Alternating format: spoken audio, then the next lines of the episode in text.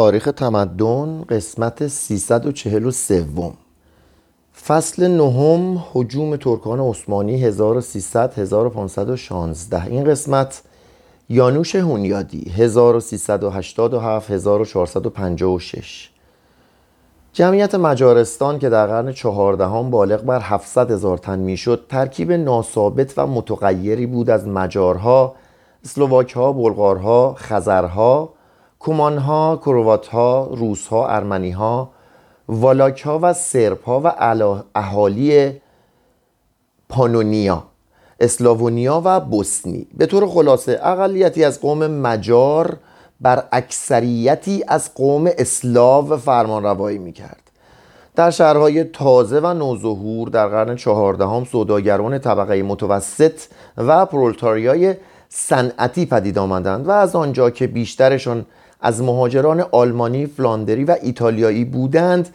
تعصبات قومی جدیدی بر معمای نژادی سابق افزوده شد. هنگامی که اندراش سوم چشم از جهان فرو بست و با مرگش سلسله آرپاد 907 الی 1301 به پایان آمد جنگی که بر سر تاج و تخت در گرفت سبب تفرق بیشتر ملت کردید و مجارستان تنها وقتی روی صلح و آرامش به خود دید که طبقه اعیان و نجبا سلطنت را امری انتخابی کردند و تاج قدیس استفان را بر سر شال روبرو د آنژو نهادند 1308 شال اندیشه های فئودالیسم و شوالیهگری را از فرانسه و ایده های صنعتی و تجارتی را از ایتالیا با خیشتن به ارمغان آورد. معادن طلای مجارستان را توسعه داد اقدامات بزرگ را تشویق نمود. پول رایج مملکت را ثبات بخشید. دستگاه دادگستری را تصویه کرد و وضع اداری مملکت را بر مبنای شایسته ای بنیان نهاد. کشور مجارستان در دوران سلطنت شال و پسرش لویی به کشوری غربی بدل شد.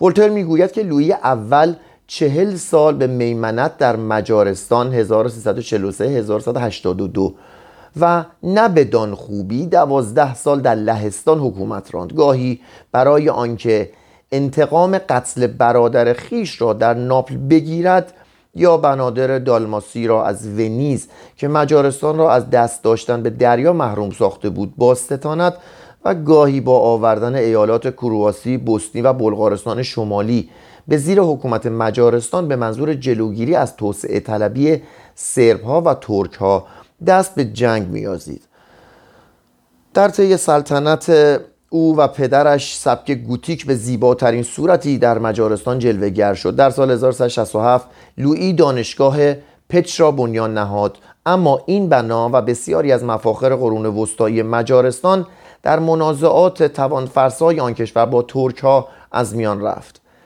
سیگیسموند اول داماد لویی سلطنت درازی یافت 1387 1437 که به وی امکان اتخاذ سیاستی دوراندیشانه می‌داد. اما کارهای او بیش از قدرتش بود. دشکر عظیمی به جنگ با یزید به به جنگ با یزید به نیکوپول برد. از آن محلکه تنها خود جان سالم باز آورد. او تشخیص داده بود که پیشرفت ترکان بزرگترین مشکل فعلی اروپا است. برای محکم ساختن مرز جنوبی کشور پولهای هنگوف صرف کرد. اما چون به امپراتوری برگزیده شد ناچار مجارستان را در طی غیبت طولانیش در آلمان به فراموشی سپرد و مسئولیت وی با الحاق سلطنت بوهم به امپراتوری بی آنکه توانایی او افزون شده باشد بیشتر شد. دو سال پس از مرگ او ترکان به مجارستان حمله بردند. در این گیرودار آشفتگی ها نامدارترین قهرمان ملی مجارستان ظهور کرد. یانوش هونیادی نام خود را از قلعه هونیادی که در ترانسیلوانی واقع است دارد و آن دژی بود که به پدرش به پاس خدمات نظامی اعطا شده بود. یانوش از همان آغاز جوانی تربیت جنگی یافت. بر اثر پیروزی که در نبرد بر ترکان عثمانی به دست آورد خیشتن را ممتاز ساخت و پادشاه جدید مجارستان لادیسلاووس وی را فرمانده کل نیروهای دفاعی در برابر ترکان کرد.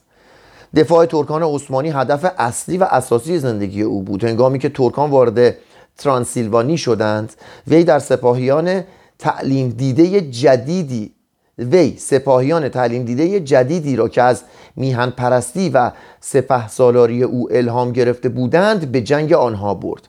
در این جنگ سیمون مردی که محبوبترین قهرمان ادبیات مجارستان است برای نجات فرمانده خیش جان خود را قربانی کرد.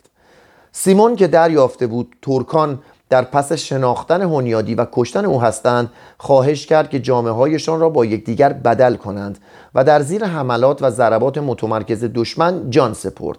در حالی که هنیادی لشکریان را به فتح و پیروزی رهبری کرد. 1442 سلطان مراد دوم 80 هزار سپاهی جدید به جبهه فرستاد. هونیادی با یک عقب نشینی دروغین آنها را فریفت و به معبر باریکی کشاند که هر بار جز بخشی از آنها نمی توانستند بجنگند و باز حیله جنگی او مؤثر افتاد و پیروز گشت.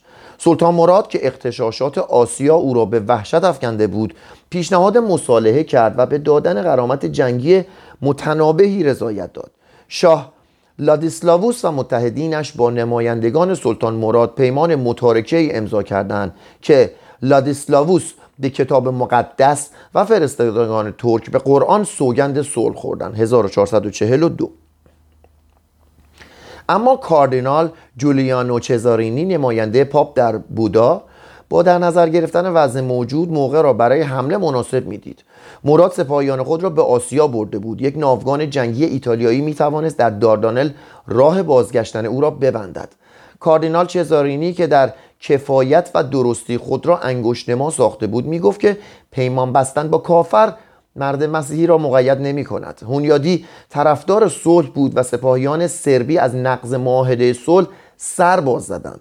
سفرای دول غربی با چزارینی هم داستان بودند و وعده فرستادن پول و سپاه برای این جهاد مقدس می‌دادند.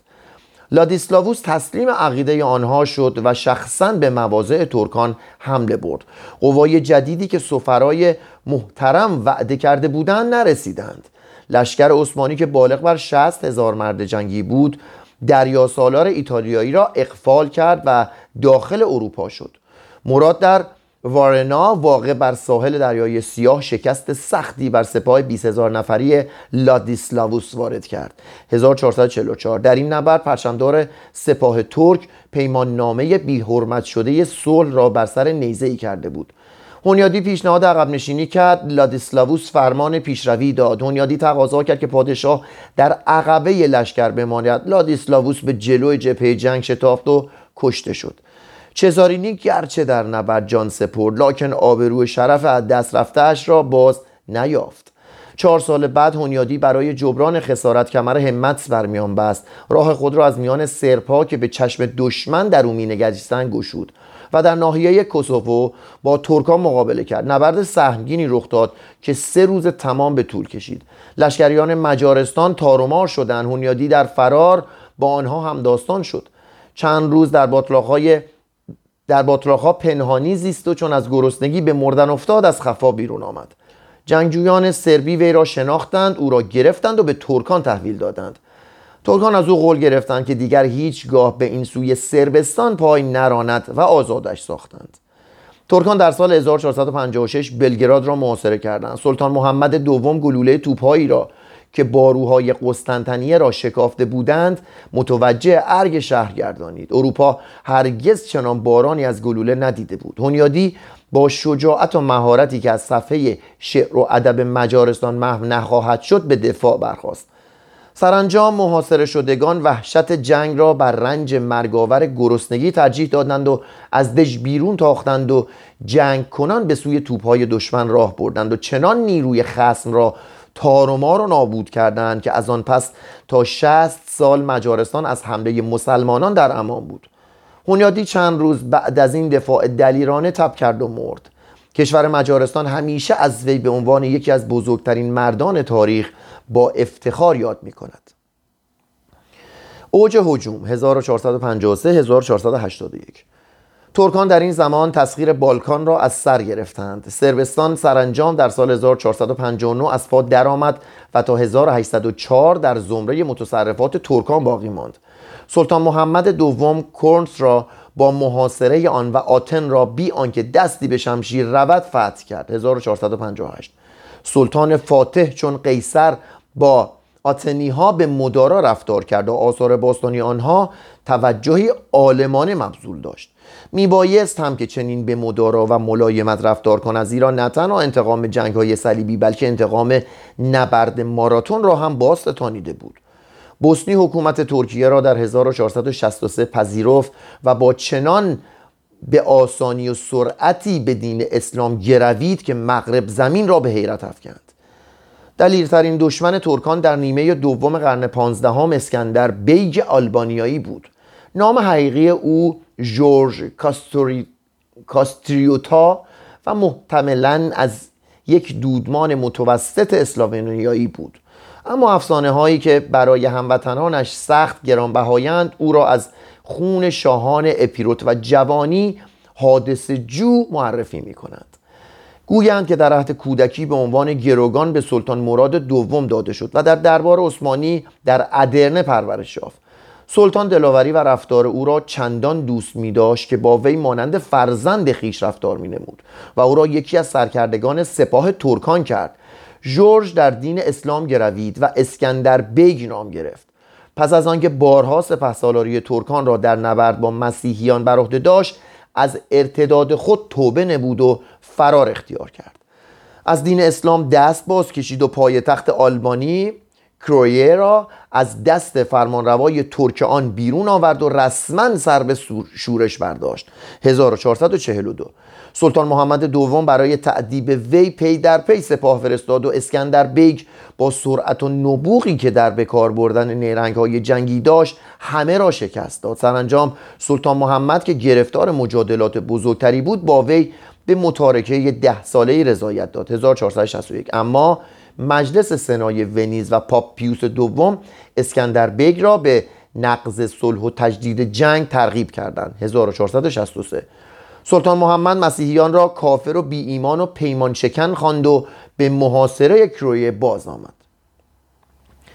اسکندر بیگ چنان با حدت و شدت از شهر دفاع کرد که سلطان مجبور شد بار دیگر از محاصره آن دست بکشد. اما در میان ویرانی های پیروزی اسکندر بیگ مرد 1468 کروه در 1479 از در تسلیم درآمد و آلبانی به صورت ایالتی از ایالات ترکیه درآمد. در این گیرودار سلطان محمد سلطان, عثمانی مورعا ترابزون لسبوس نگروپونته در قدیم اوبویا و کریمه را تسخیر کرد. در سال 1477 یکی از لشکرهای او از ایزونتسو گذشت و ایتالیای شمال خاوری را تا 35 کیلومتری ونیز غارت کرد و سپس گرانبار از قنایم به سربستان بازگشت. ونیز وحشت زده که برای حفظ تملکات خیش در دریای اژه و دریای آدراتیک زمانی دراز و لجوجانه جنگیده بود از تمام ادعاهای خود بر کرویه و اسکوتاری صرف نظر کرد و قرامتی در حدود ده هزار دوکات به ترکان تقدیم داشت. اروپای باختری که در وقت ضرورت از یاری ونیز دریغ کرده بود اینک از آن به خاطر صلح با کافران و حفظ آن صلح بیزاری می جست ترکا اکنون به دریای آدراتیک رسیده بودند و فقط آبهایی که قیصر با کرجی های پارویی از آن عبور کرده بود آنان را از ایتالیا، روم و واتیکان جدا می کرد در سال 1480 سلطان محمد سپاهی از ترکان را از این آبها گذر داد تا پادشاهی ناپل را مورد حمله قرار دهد. آنها به آسانی اوترانتو را گرفتند نیمی از 22 هزار تن سکنه آن را کشتند بقیه را به بردگی بردند و اسقف اعظمی را چون خیار به دو نیم کردند. سرنوشت مسیحیت و تگانی در ترازوی قضا و قدر بالا و پایین می رفتند فردیناند اول شاه ناپل به منازعات خود با فلورانس خاتمه داد و بهترین نیروهای خود را به بازگرفتن اوترانتو فرستاد. سلطان محمد سرگرم محاصره رودس بود ولی در گیر و دار آن کار خطیر چشم از جهان فرو بست. رودس تا زمان سلطان سلیمان مسیحی باقی ماند. ترکان اوترانتو ترکان اوترانتو را ترک گفتند و به آلبانی بازگشتند. 1481 سیل پیشروی ترکان عثمانی برای لحظه ای راکد ماند. رونسانس مجارستان 1456 1490 در نیم قرن امنیت و آسایشی که هونیادی برای مجارستان تأمین کرده بود پسرش ماتیاس کورونیوس ملت مجارستان را به دوره تاریخ خود رسانید. ماتیاس هنگامی که به تخت نشست 16 سال بیش نداشت و از چهره و اندام شاهواری برخوردار نبود. از تاجگذاریش دیری نگذشته بود که با یک شهسوار آلمانی که پیکری ست... پیکری ستبر و زوری بسیار داشت و در مسابقه قهرمانی بودا بر تمام رقیبان چیره گشته بود تن به تن مبارزه کرد. قبل از نبرد ماتیاس شهسوار آلمانی را تهدید کرد که اگر با تمام قدرت و مهارتش نجنگد دستور خواهد داد وی را مجازات کند.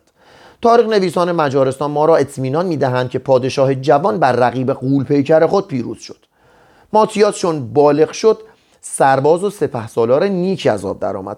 هر کجا با ترکان روبرو شد آنها را شکست داد. موراوی و سیلزی را تسخیر کرد اما از عهده فتح بوهم بر نیامد چهار بار با امپراتور فردریک سوم جنگید وین را گرفت و اتریش را زمینه قلمروی خیش ساخت. 1485 نخستین امپراتور اتریش از مردم مجارستان بود. تمرکز دولت و ایجاد حکومت مرکزی مسئله عمده کشور بود. سیاست و خط مش زمامداری ماتیاس زیرکانه غیررسمی دلپذیر و سخاوتمندانه بود. آنچه را که به دست آوردنش از راه جنگ گرانتر تمام می‌شد با پول می‌خرید. با لباس مبدل در میان مردم سربازان و درباریان میگشت. برای حمایت زعفا در برابر اقویا و رعایا در برابر اربابان آزمند هر آنچه می‌توانست انجام داد. در همان حال که کلیسا همچنان مدعی مالکیت کشور بود ماتیاس روحانیان را خلع و نصب می کرد و تحت انضباط در می آورد و هنگامی که یک پسر هفت ساله ایتالیایی را به سراسخفی مجارستان نصب کرد برای یک لحظه لذت دیوانگی را دریافت. بازرگانان فرارا برای اسقف اعظم جدید یک دست اسبابازی فرستادند. در سال 1476 ماتیاس با بیاتریچه شاهزاده آراگون ازدواج کرد. وسط میان مجارستان و ناپل به مناسبت وابستگی پادشاهان دو کشور به خانواده آنژون صورت گرفت. ماتیاس خود چه از نظر تمایلات فرهنگی و چه از نظر زمامداری بر شیوه ماکیاولی شبیه حکمرانان خودکام دوره رنسانس ایتالیا بود. نجبا و اسخفان نیز در حمایت و پشتیبانی هنرمندان و دانشمندان به پادشاهی تأسی جستند. حتی در شهرهای معدنی توانگرانی بودند که ثروتشان را وقف هنر کردند. ماتیاس بیشتر به ادبیات علاقه من بود تا نقاشی و مجسمه سازی و دیگر هنرها. در دربار خود از اومانیستا خواه بیگانه خواه بومی استقبال می کرد و از درآمد دولت برای آنها مقرری های کافی مقرر می داشت ماتیاس کوروینوس مانند مدیچی های معاصرش کتاب و اثر هنری جمع می کرد کاخ او موزه مجسمه ها و آثار هنری شده بود.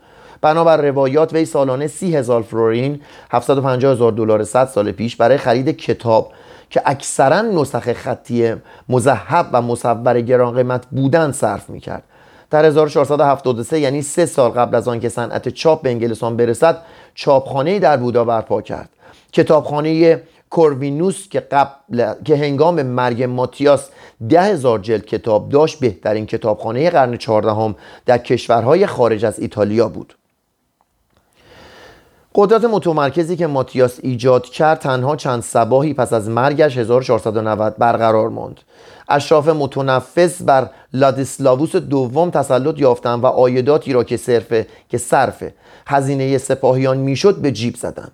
ارتش سر از فرمانبوداری باز زد. سربازان به خانه رفتن نجبا و اشراف که از پرداخت مالیات معاف شده بودند درآمد و نیروی خود را در عیاشی و هرزگی به هدر می‌دادند. در حالی که سپاه اسلام بر مرزها فشار می آورد و دهقانان استثمار شده اندیشه انقلاب در سر می پروراندند در سال 1514 شورای مجارستان علیه ترکان اعلام جنگ داد و داوطلب خواست. دهقانان که مرگ و زندگی برایشان تفاوتی نداشت گروه گروه به خدمت زیر صلیب در آمدند چون خیشتن را مسلح یافتند این اندیشه در سرشان افتاد که در وقتی که دشمنان خانزادشان اربابان منفور اینقدر نزدیکند چرا به کشتن ترکان بروند؟ سربازی به نام گیورگی دوژا آنها را به نوعی ژاگری یا وحشیانه رهبری کرد. سراسر مجارستان را لگدمال ساختند قصرها را سوزاندند و از نجبا و اعیان هر چرا که به چنگشان افتاد از زن و مرد و کودک قتل عام کردند. نجبا از تمام اطراف و اکناف تقاضای کمک نمودند سربازان مزدور گرفتند و آنها را مسلح ساختند و بر دهقانان انقلابی و بی انضباط و تشکیلات چیره شدند و رهبرانشان را به فجیع در این وجهی مورد شکنجه قرار دادند. دوژا و یارانش را دو هفته بی خورد و خوراک نگاه داشتند سپس دوژا را بر تختی آهنین که چون آتش سرخ بود نشاندند. تاجی از آهن تافته بر سرش نهادند و اعضای سلطنتی و اسای سلطنتی تافته از آهن در دستش نهادند. و به یاری و به یاران گرسنش و به یاران گرسنش اجازه دادند که گوشت کباب شده ی تن او را در حالی که هنوز هوشیار بود بکنند و بخورند. بلی از توحش به تمدن راهی دراز است اما از تمدن به توحش گامی بیش نیست. دهقانان از قتل عام دهقانان را قتل عام نکردند زیرا از وجود آنها گریزی نبود.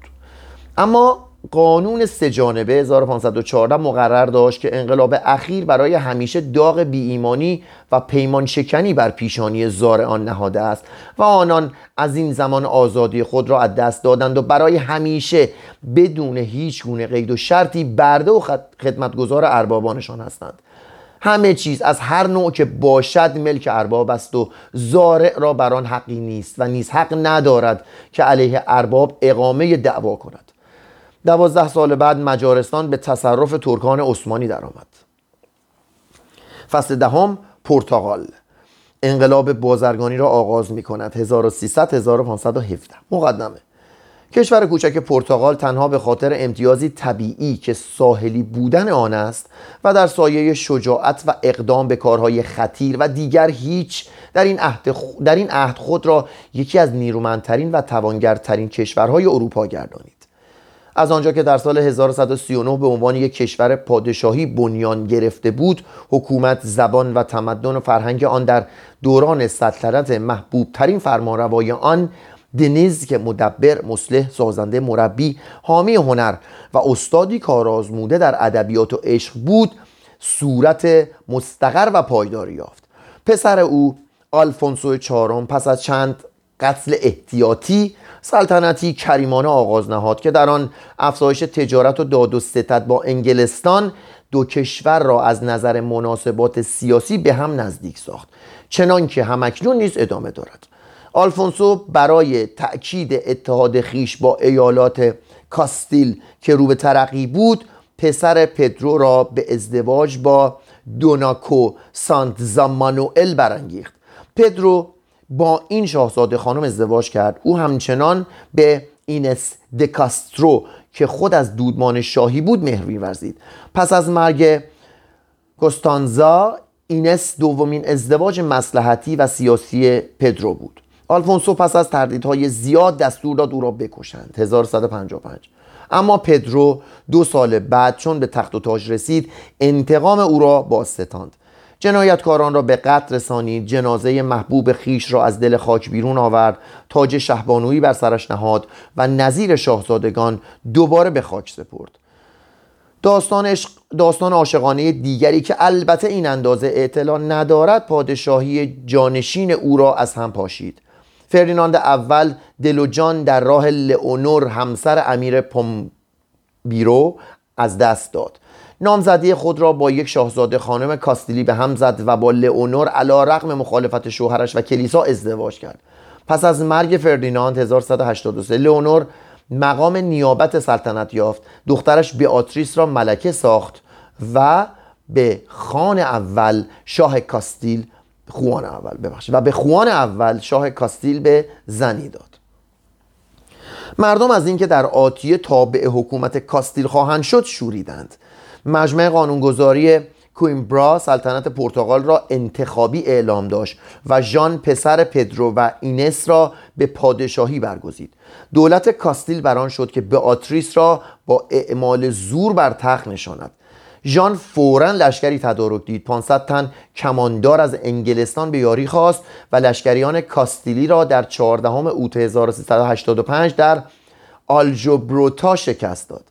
مردم پرتغال از آن زمان هر سال این روز را به عنوان روز استقلال پرتغال جشن می‌گیرند. اکنون ژاک بزرگ سلطنت 48 ساله ای را آغاز کرد و با پادشاهی او سلسله سلطنتی اویش که دو قرن بر پرتغال حکومت راند روی کار آمد. امور اداری مملکت را سازمانی نو داد و قانون و دستگاه قضایی را اصلاح کرد. زبان پرتغالی زبان رسمی و ادبیات پرتغالی آغاز شد. در اینجا نیز چون اسپانیا دانشوران تا قرن هجدهم به لاتینی می نوشتند پسرانش نیز سبب بزرگداشت و افتخار وی گشتند. دوارته جانشین او شد و تقریبا به همان خوبی زمامداری کرد. پدر و مجموعه قوانینی برای فکر کنم پدرو بوده وش افتادون و پدرو مجموعه قوانینی برای کشور تنظیم داد و هانری دریانورد انقلاب بازرگانی را که مقدر بود نقشه کره زمین را تغییر دهد آغاز نهاد.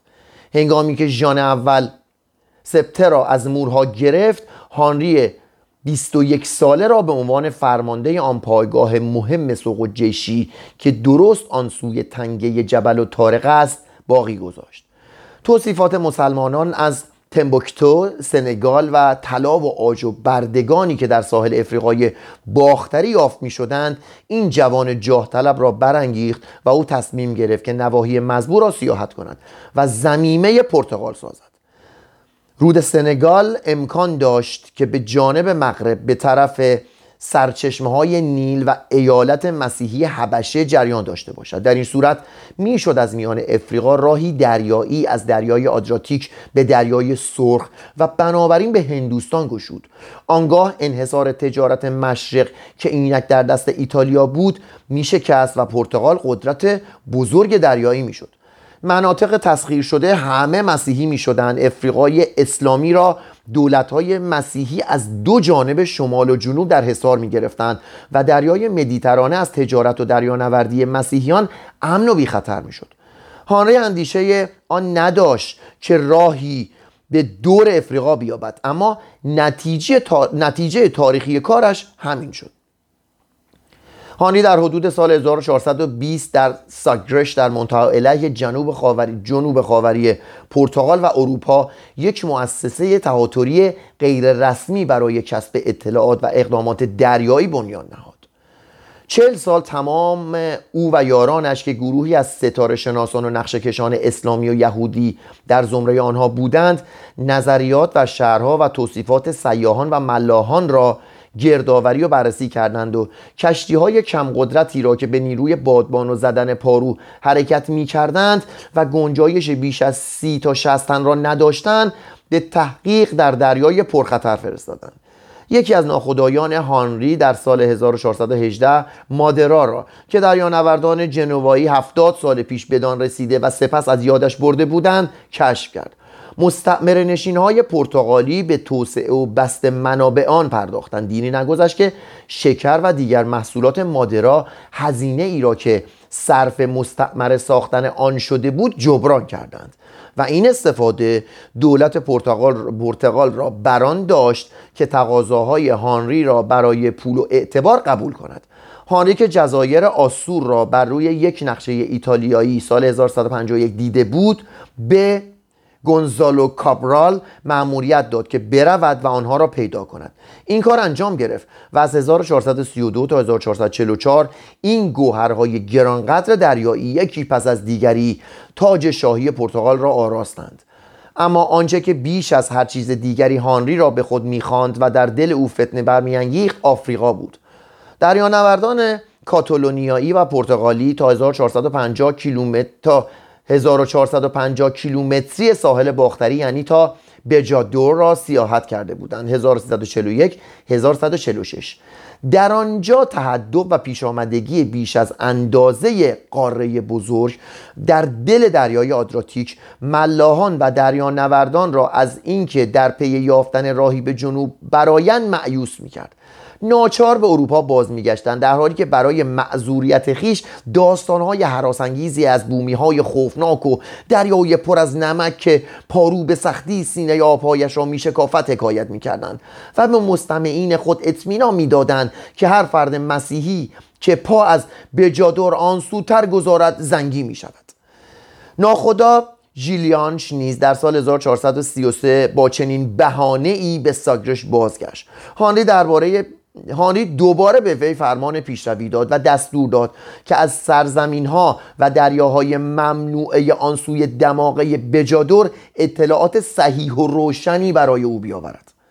به این ترتیب ژیلیانش وارد شد وادار شد. ژیلیانش وادار شد که تا 2400 کیلومتری آن طرف بجادور پیش رود. 1435 و سخت متعجب شد. هنگامی که در آن منطقه از استوا که بنابر گفته های عرستو و بطرمیوس در زیر آفتاب سوزان آنجا صحرای خوش نمی‌توانست وجود داشته باشد همه جا را سبز و خورم یافت.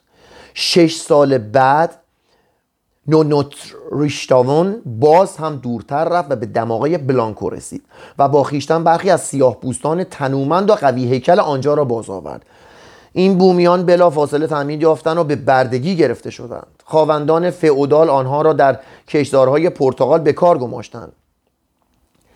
نخستین نتیجه مهم زحمات و کوشش های هانری افتتاح تجارت برده آفریقا بود. اینک شاهزاده دریانورد پشتوانه مالی تازه‌ای پیدا کرد.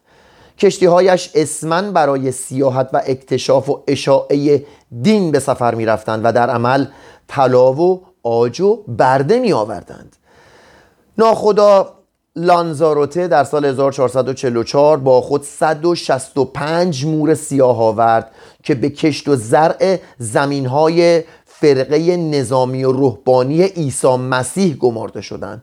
یک پرتغالی معاصر اسارت این مورهای سیاه را چنین وصف می کند یاران ما خود را بر روی آنها افکندند و هر که را توانستند کشتند یا گرفتار کردند. در آنجا مادرانی را می‌دیدند که کودکانشان را به سینه چسبانده بودند و فرار می‌کردند.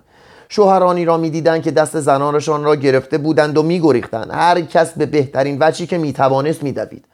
بعضی خود را به دریا افکندند. برخی بران شدند که خیشتن را در زوایای کلبه هایشان پنهان کنند. عده دیگر کودکانشان را در زیر بوتهای انبوه مخفی کردند ولی یاران ما آنها را یافتند. بالاخره خداوند که به همه پاداش می‌دهد به مردان ما نیز در آن روز بر دشمن پیروزی اعطا کرد. و به جبران رنجی که در راه تعالی او کشیده بودند به غیر از آنچه کشتند 165 تن را از زن و مرد و کودک گفتار ساختند. تا سال 1480 گرفتار بوده فکر کنم گفتار تایپ کرده عذرخواهی می‌کنم گرفتار ساختند. تا سال 1448 بیش از 900 برده آفریقایی به پرتغال آورده شدند. در اینجا باید اضافه کنیم که مسلمانان شمال آفریقا در بست تجارت برده پیش کسوت مسیحیان بودند. و رؤسای قبایل سیاپوستان افریقا خود از پرتغالی ها برده می خریدند و بدانها طلا و آج می دادند در دست ددان آدمی نام انسان کالایی شد برای خرید و فروش. در سال 1445 دنیز دیاش به دماغه بلندی به نام دماغه سبز رسید. در 1446 لانزاروته دهانه رود سنگال را سیاحت کرد. در 1456 کاداموتسو جزایر کیپ ورد را کشف نمود. در همین و در همین سال شاهزاده هانری درگذشت ولی اقدامات وی بر اثر جنبشی که بدان بخشیده بود و نیز منافع اقتصادی که از آن آید می‌شد ادامه یافت. ژائو دا سانتاروم از خط استوا گذشت 1471 دیوگو ساو به رودخانه کنگو رسید. 1484 و بالاخره نیم قرن بعد از نخستین سفر اکتشافی هانری بارتالومه و دیاش در میان طوفان‌ها و کشتی شکستنها راه خود را گشود و جنوبی ترین نقطه آفریقا را دور زد. 1486 در آنجا از اینکه می‌دید می‌تواند به جانب شرق پیش براند خوشحال شد. هندوستان درست در روبرو قرار داشت و تقریبا در دسترس او بود. لکن مردان, خست مردان خسته و مستربش وی را به بازگشتن مجبور کردند. بارتولومئو به سوگ یارانی که در دریای متلاطم و طوفان خیز کشتیهایشان را شکسته بود رأس جنوبی قاره افریقا را دماغه ها نامید. ولی شاهجان دوم که هندوستان را در انحنای این منطقه می‌دید نام این پیشرفتگی را دماغه امید نیک نامید. دیاش و پادشاه هیچ یک زنده نماندند تا تحقق این رویا را. روی رویای یک راه سراسر آبی به هندوستان از اینکه همه پرتغال را به هیجان آورده بود مشاهده کنند. در سال 1497 شاه مانوئل که نسبت به ثروت و افتخاری که کریستوف کلمب نصیب اسپانیا کرده بود قبطه می‌خورد واسکو دو گاما را معمور ساخت تا افریقا را دور بزند و به هندوستان برود. ناخدای هشت ساله بر اثر طوفان مجبور شد که راه غیر مستقیمی را در پیش گیرد و پس از 137 روز و طی 8000 کیلومتر راه آبی به دماغه امید نیک, امید نیک رسید. سپس با گذشت از صدها خطر و تحمل هزاران مهنت و طی 7250 کیلومتر راه 178 روز دیگر به کالیکات که نقطه ارتباطی مهم تجارت شرق و غرب و شمال و جنوب در آسیا بود رسید. در آنجا در روز 20 مه 1498 یعنی دو ماه و دوازده روز بعد از حرکت از لیسبون لنگر انداخت. همین که قدم به خشکی گذاشت به عنوان دزد دریای توقیف شد و به زحمت از کیفر و مرگ حتمی نجات یافت. با شجاعت و سخنوری قابل تحسینی بر سوء زن هندیان و حسادت مسلمانان چیره گشت و برای کشور خود پرتغال اجازه تجارت تحصیل کرد.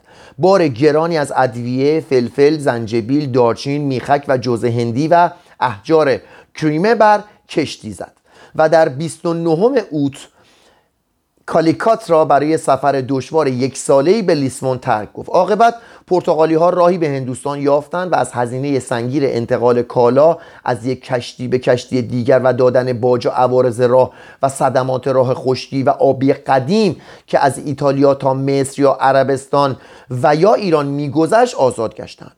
نتایج اقتصادی کشف این را مدت یک قرن برای اروپا مفیدتر از نتایجی بود که از کشف آمریکا آید شده بود. پرتغال مغرور از اینکه به هندوستان واقعی رسیده است در حالی که دریانوردان اسپانیایی اشتباها در دریای کارایی به جزایر هند غربی افتاده اند. تا سال 1500 به هیچ وجه کوششی برای یافتن یک معبر غربی به خرج نداد. اما در این سال پدرو کابرال که در مسیر خود به سوی هند از راه افریقا دور افتاده بود تصادفاً به برزیل رسید. و باز در همان سال گاسپار کورته رئال لابرادور را کشف کرد. در سال 1503 آمریگو وسپوتچی که در زیر پرچم پرتغال ناورانی می‌کرد به ریو دلا پلاتا و پاراگه رسید. در 1506 ترشیتاون داکونیا جزیره آتلانتیک جنوبی را کشف نمود که اینک نام او را بر خود دارد. اما زمامداران پرتغال در برزیل چندان سودی نمی‌دیدند در حالی که در محموله که از هندوستان می‌رسید خزانه سلطنتی و جیب سوداگران و دریانوردان را پر می ساخت از آنجا که بازرگانی در آن زمانه همیشه احتیاج شدید به حمایت ارتش داشت دولت پرتغال تجارت جدید را زیر نظارت کامل خود قرار داد. تجار مسلمان از دیرزمانی پیش در هندوستان پایگاههایی برای خیش درست کرده بودند. برخی از راجه های توانای هند علیه پرتغالیان با آنها همدست شدند. جنگ و تجارت و پول و خون در انقلاب بازرگانی وسیعی که در گرفته بود به هم آمیخت. در سال 1509 آلفونسو آلبوکرک نخستین حکمران هند پرتغال شد. و در جنگ های پی در پی خود با مسلمانان هندیان عدن و هرمز را در ساحل عربی گوا را در هند و مالاکا را در شبه جزیره ماله تسخیر کرد و در آنها پایگاه های پرتغالی ساخت. از مالاکا یک میلیون دکانت غنیمت به پرتغال آورد و به این طریق پرتغال مدت 150 سال فرمانروای مسلم تجارت اروپا با هندوستان و جزایر هند شرقی شد.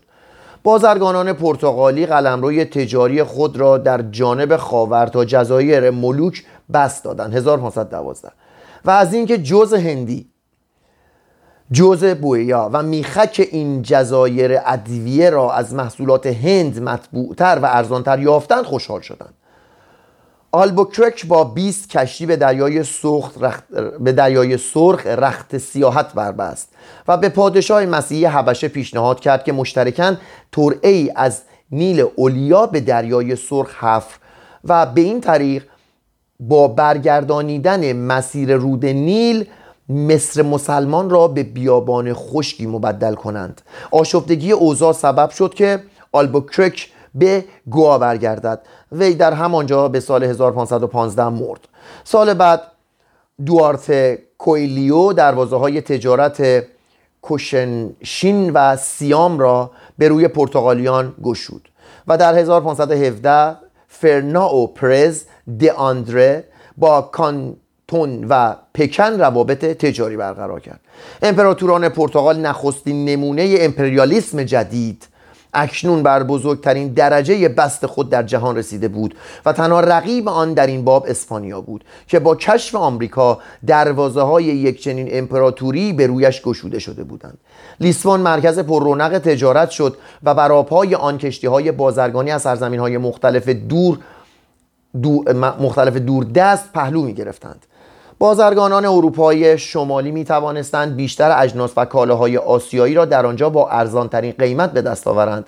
نه در ونیز یا جنوا ایتالیا بر زمانی که تجارت مشرق زمین به کلی در انحصارش بود نوحه می کرد رونسانس ایتالیا که کریستوف کلمب، واسکو دوگاما و لوتر ضربات مهلک خود را در یک نسل بر آن فرود آورده بودند آهسته آهسته رنگ می باخت در حالی که پرتغال و اسپانیا فرمان روایان دریاهای باز پیشگام و دار باروری و شکوفایی کشورهای کنار اقیانوس اطلس می شدند در سایه این عظمت و جلال ادبیات و فرهنگ و هنر نیز بازار گرمی یافت.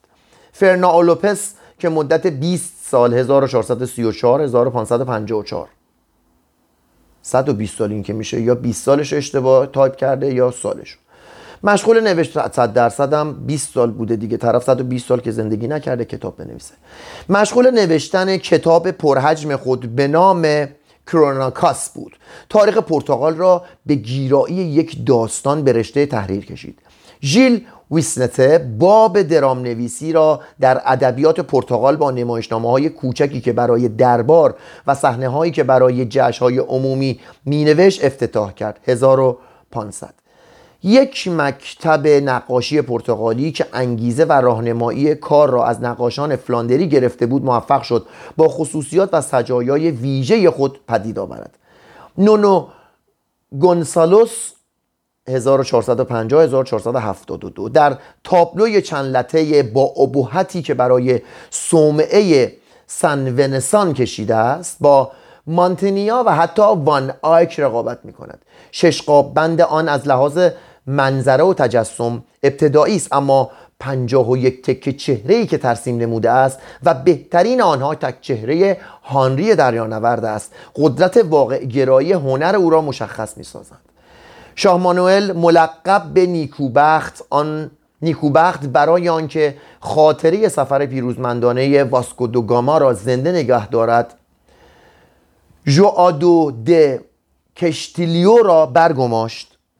تا در نزدیکی لیسبون به سبک گوتیک شعلسان سومه پرشکوه و معظمی را پیافکند 1500 پرتغال به عصر طلایی تاریخ خود قدم نهاده بود. جلسه بعد فصل یازدهم اسپانیا.